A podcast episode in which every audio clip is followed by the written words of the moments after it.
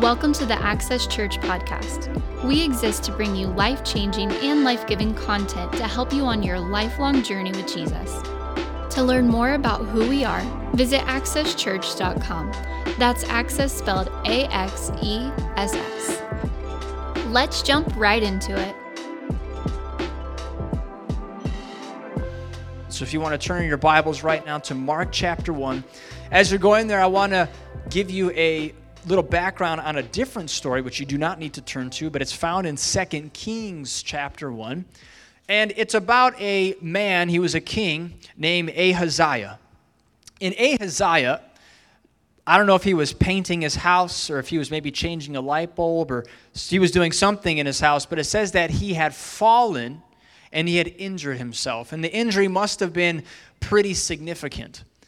And so he tells his servants to go off and find a foreign god to consult and ask that foreign god if this injury would lead to his death ultimately, or what was going to happen to him. So he sends his servants off to go find the answer to this question.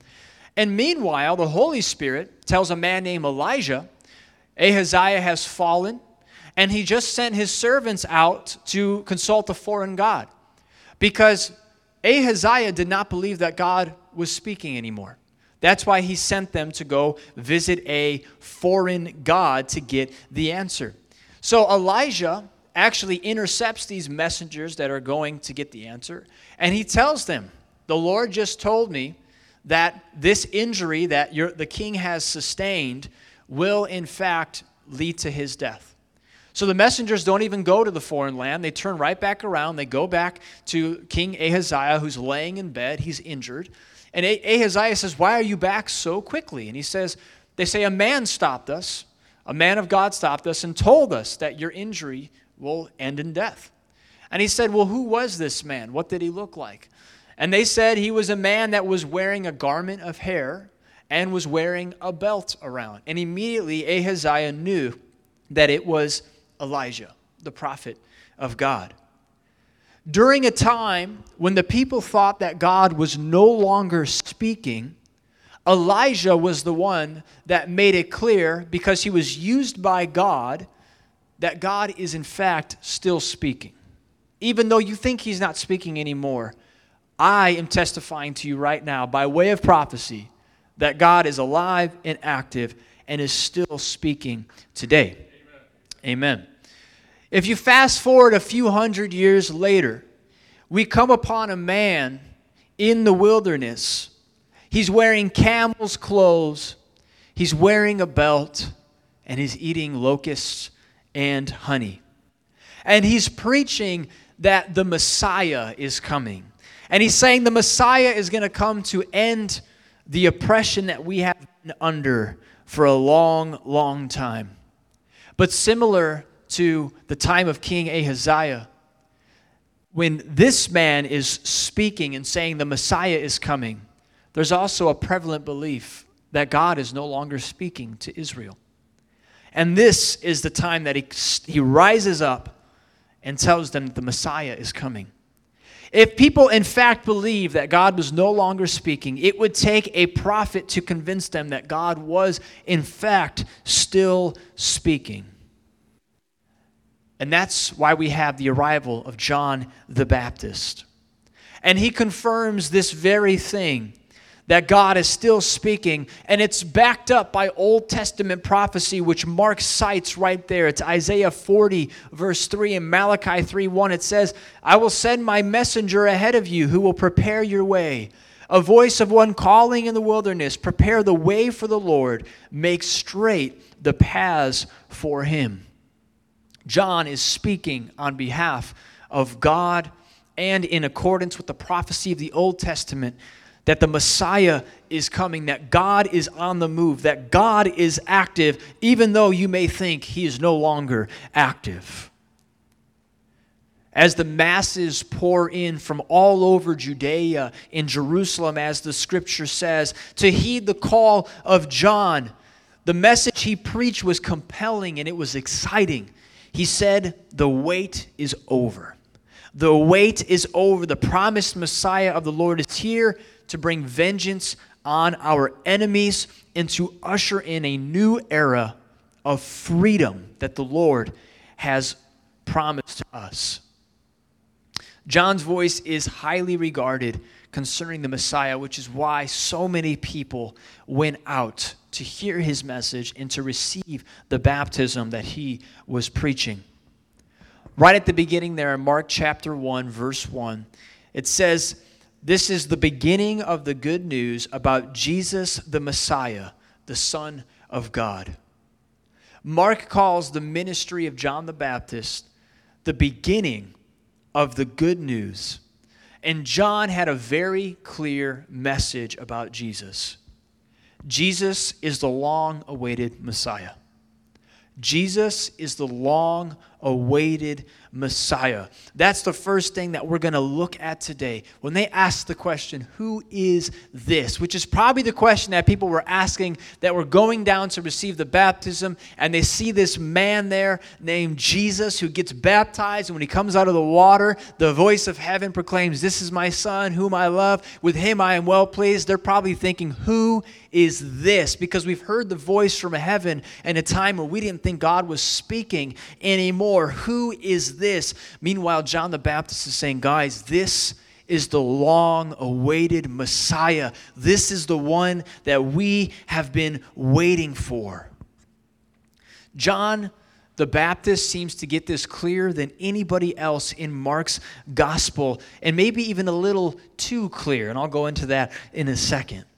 What does it mean to be the Messiah? Well, this all goes back, just to give you some background, it all goes back to 2 Samuel verse or chapter 7. It's in this chapter that, that God speaks to King David through a prophet. And in that, he makes a covenant with David and he makes a promise, which is called the Messianic promise. And it was in that, hundreds of years beforehand, that people still had their hope that God would one day raise up a Messiah that was like David, but even greater. So 2 Samuel 7, these are some of the things that it says that this Messiah will do. It says that because of this Messiah, the wicked will not oppress them any longer. It says that this Messiah will build a house for the name of Yahweh. It says that this Messiah, his throne will be established and never fade away. So they heard this promise that there was one coming after David that was in his lineage that would set them free from oppression, that would establish Israel among the nations once again, not as a nation that was always belittled and attacked and oppressed over and over again. And at the time, they were being, at the time of John the Baptist, they were being oppressed by the Romans. So they're expecting this David like Messiah that would come and rule over Israel once again and set them free. But here's the thing when I say John got it a little too clear, he thought that this Messiah was going to come and be just like David. David was a mighty warrior. That's what he was known for. Saul slays his thousands, but David slays his tens of thousands. That's what he was known for. And the fact that they were out in the wilderness they probably thought, oh, we're out here because we're hiding from the Romans. We don't want the Romans to know that our king is finally here. So we're going to establish this revolt. We're going to go back into Jerusalem and we're going to take back what is ours. That's what they thought what was that's what they thought was going to happen. And because they had this view of the Messiah, specifically for John the Baptist, it became a stumbling block for him later on in his ministry because he gets arrested because of preaching this, this Messiah that was coming. He gets arrested by Herod, and when uh, he tells Jesus about it, Jesus doesn't set him free. And he's thinking, I, I thought you were this warrior Messiah that was coming in. Why aren't you setting me free from prison? And Jesus, in fact, says, Do not be offended on account of me as in John, don't be offended that I don't look the way you thought I was going to look. And John ends up actually dying in prison. Jesus does not set him free the way that he thought he would be set free, based on his view of this Messiah. But even though John the Baptist got it wrong regarding how he would do it, what he did get right was the who. The who was that this is the Messiah. And this is the true beginning of the good news of the gospel is that Jesus is the Messiah. I think, well, I know this word is lost on us today because of the cultural gap that we face. If I went around and told somebody the Messiah is here, they would be like, is that a new restaurant in town? Or like, is that a food truck that came? What are you talking? The Messiah, what is that? It doesn't have very much cultural uh, implications or applications for us today. It doesn't make much sense. But I think the principle is still the same. See, the Messiah for them was the one that they knew they could finally count on. It was somebody I can put my faith in, I can put my trust in. It's somebody that I know will lead me to freedom when I am facing things like oppression or things that I cannot get free from myself. This is somebody I can put my hope in. And He's coming. He's coming right now. He's arriving right now. See, Jesus is the one you could trust in to do what is just and right. You can follow him in confidence, knowing he will not lead you astray. He's your protection and your comfort and your peace, and he's there in your times of need. That's what the Messiah was then, and that's who the Messiah is now. The who is greater than the how. The who is greater than the how. Jesus is the Messiah, and that is all that counts. That's the beginning of the good news. You have to get that part right that Jesus is the Messiah. They were looking for someone to destroy the works of Rome. That was their how. But they didn't realize that Jesus was coming to destroy the works of darkness. Let me tell you something about Jesus that I love. Jesus will set you free from things you didn't even know were oppressing you. He came to set them free from something they didn't even know was the real problem.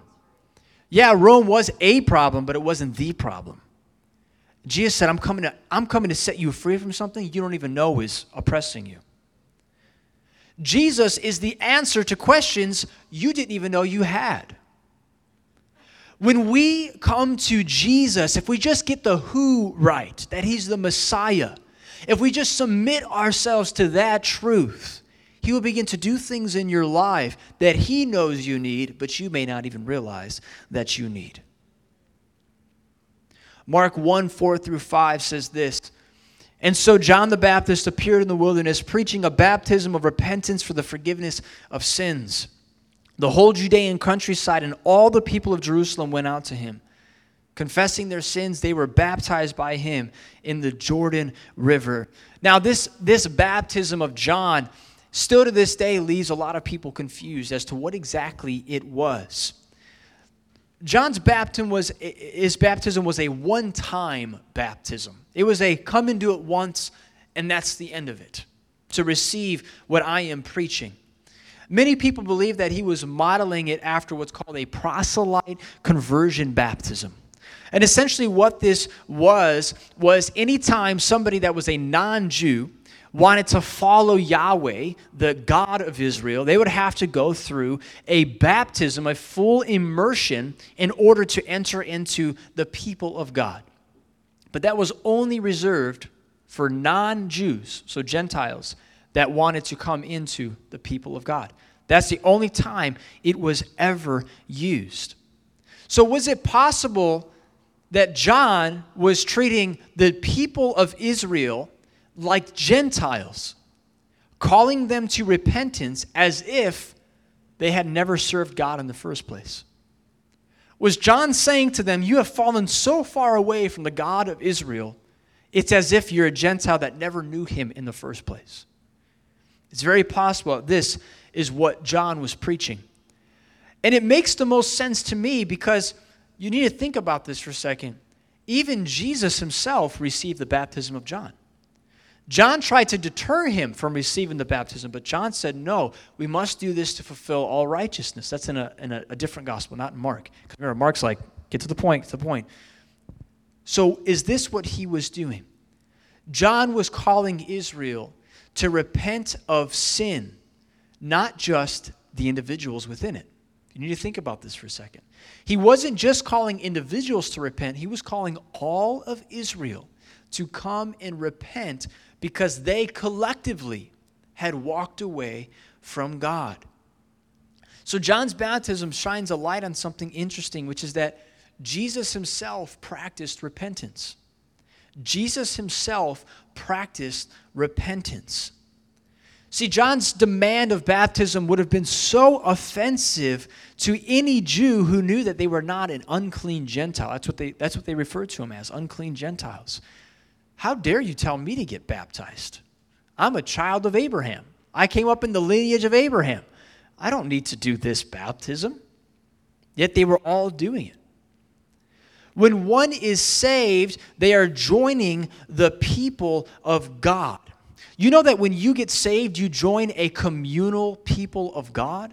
You join a communal identity as God's people.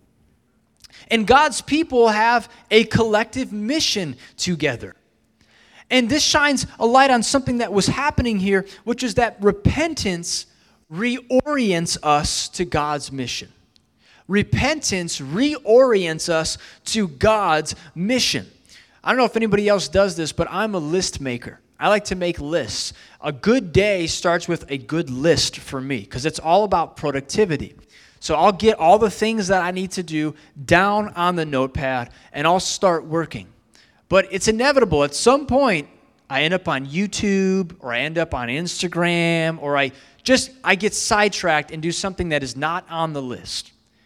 But I always come back to the list. That's what I do is I just turn and look at the list and the list is the way to get me refocused back on what my mission was for that day. It gets me reoriented for what I was setting out to do at the beginning that I knew I got sidetracked from doing. The list leads me to repentance because it turns me back to what I was supposed to be doing the whole time. And this is what John is telling them to do. He's saying, collectively, we have failed as the people of God. We have failed to accomplish the mission of God. So we collectively need to come together and we need to repent. We need to refocus ourselves on what we are here to do as the people of Yahweh. And repentance also makes up for where other people have failed. Jesus was faithful in the areas that Israel was unfaithful. Many theologians would tell you that Jesus was Israel. He was representing Israel through all of his actions, which is why he himself was baptized as well, because he was, he was representing Israel.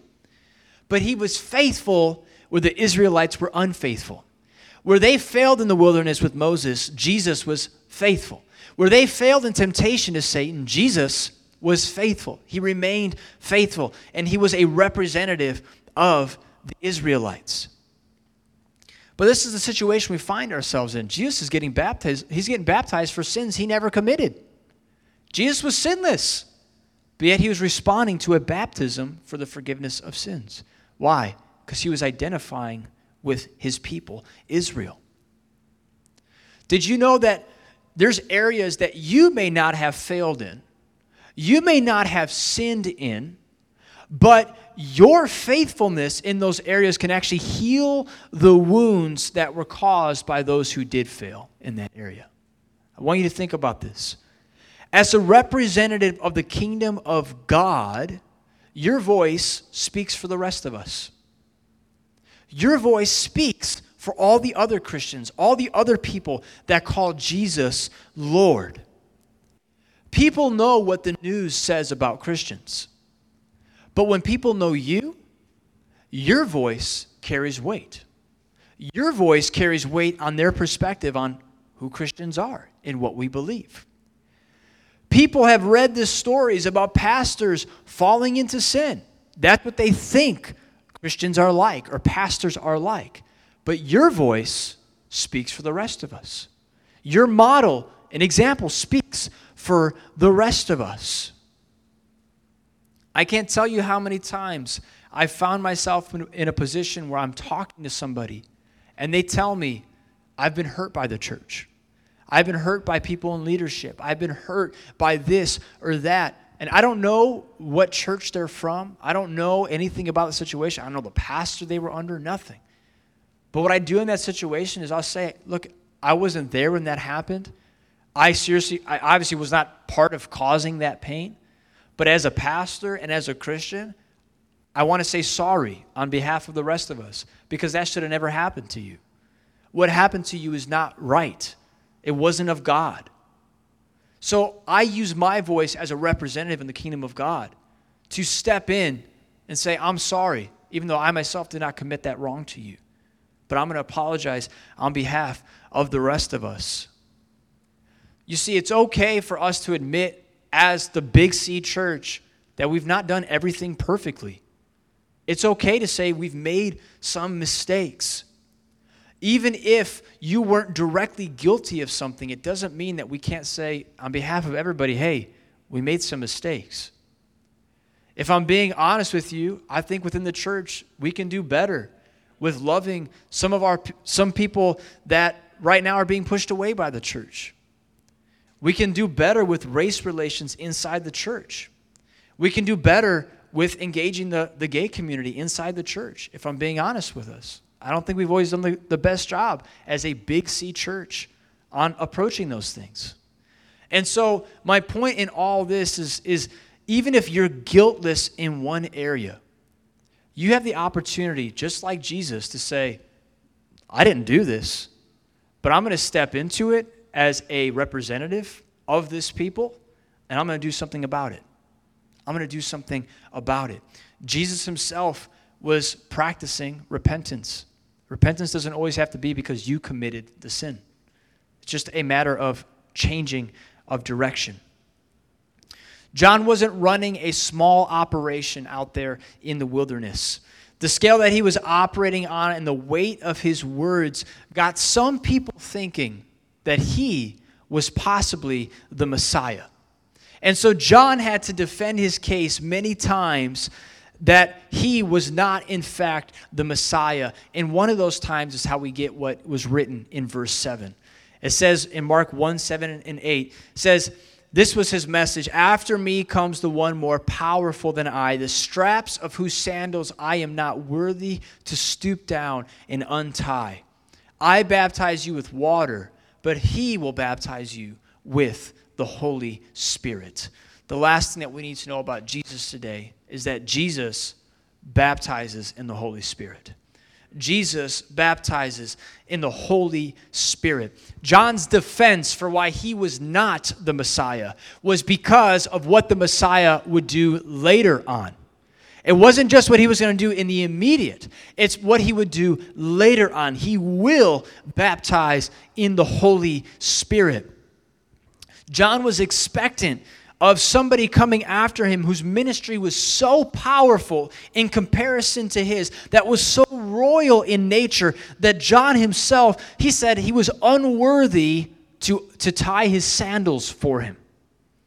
Now, just to give you the background on that, the Talmud, which is a book that was created by rabbis, which was pretty much, it answered all these different questions on, uh, just lingering questions on what does it mean to be a, a good, faithful Jew that follows God. And they would have all these commentaries on what that looked like. It's extra biblical, it's not, it's not canonical, extra biblical material. But in it, there's one thing that says that uh, rabbis that had disciples, the disciples should do everything for the rabbi that a slave would do except remove his sandals. So he should do everything for the rabbi that a slave would do for his master except remove his sandals. And John is saying, I, even in comparison to a slave, am not worthy to untie the sandals of, of this man coming after me because of the glory and the royalty of who he is. And it wasn't just the glory of Jesus, it was also the work that Jesus would accomplish, which is baptizing in the Holy Spirit. So John not only prepares them for his arrival, he also prepares them for the outpouring of the Spirit. Note that. John is also saying you need to be ready for what's coming. It's the baptism and the Holy Spirit. The baptism of the Spirit secures the freedom that Jesus gives to us.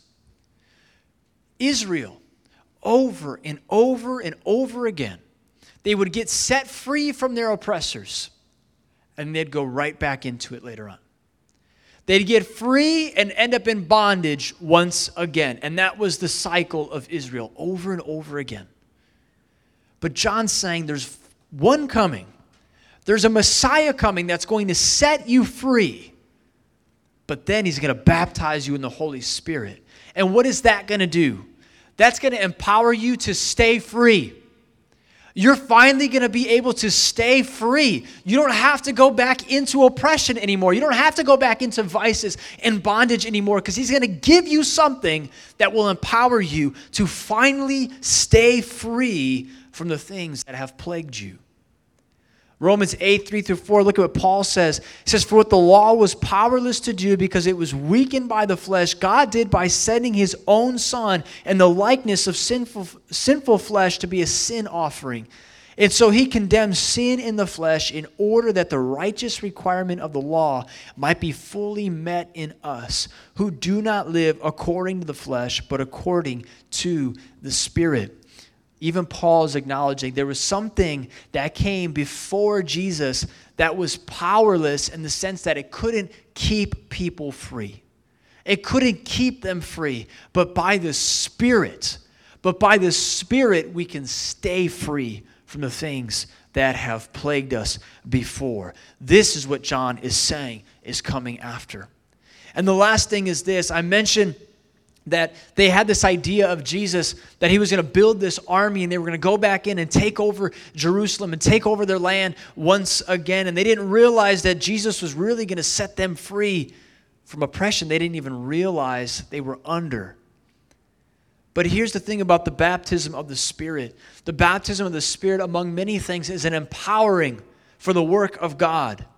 So for Jesus to say, I'm going to baptize in the Holy Spirit, Jesus was really saying, I'm going to raise up an army.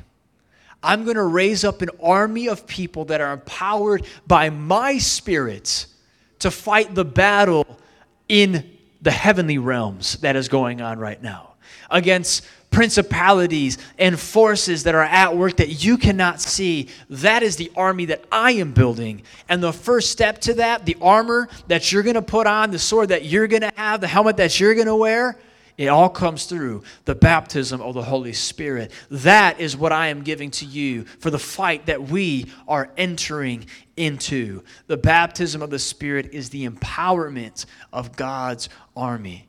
And we need that today. We need that in Glen Ellen. We need that in the workplace. We need that in our own lives. Do you know that's what's going to keep you free? When Jesus sets you free from whatever it is you're facing, it's the Spirit within you that's going to say, All right, this is where we stand. This is where we stand. We don't go back, we stand and move forward. Amen.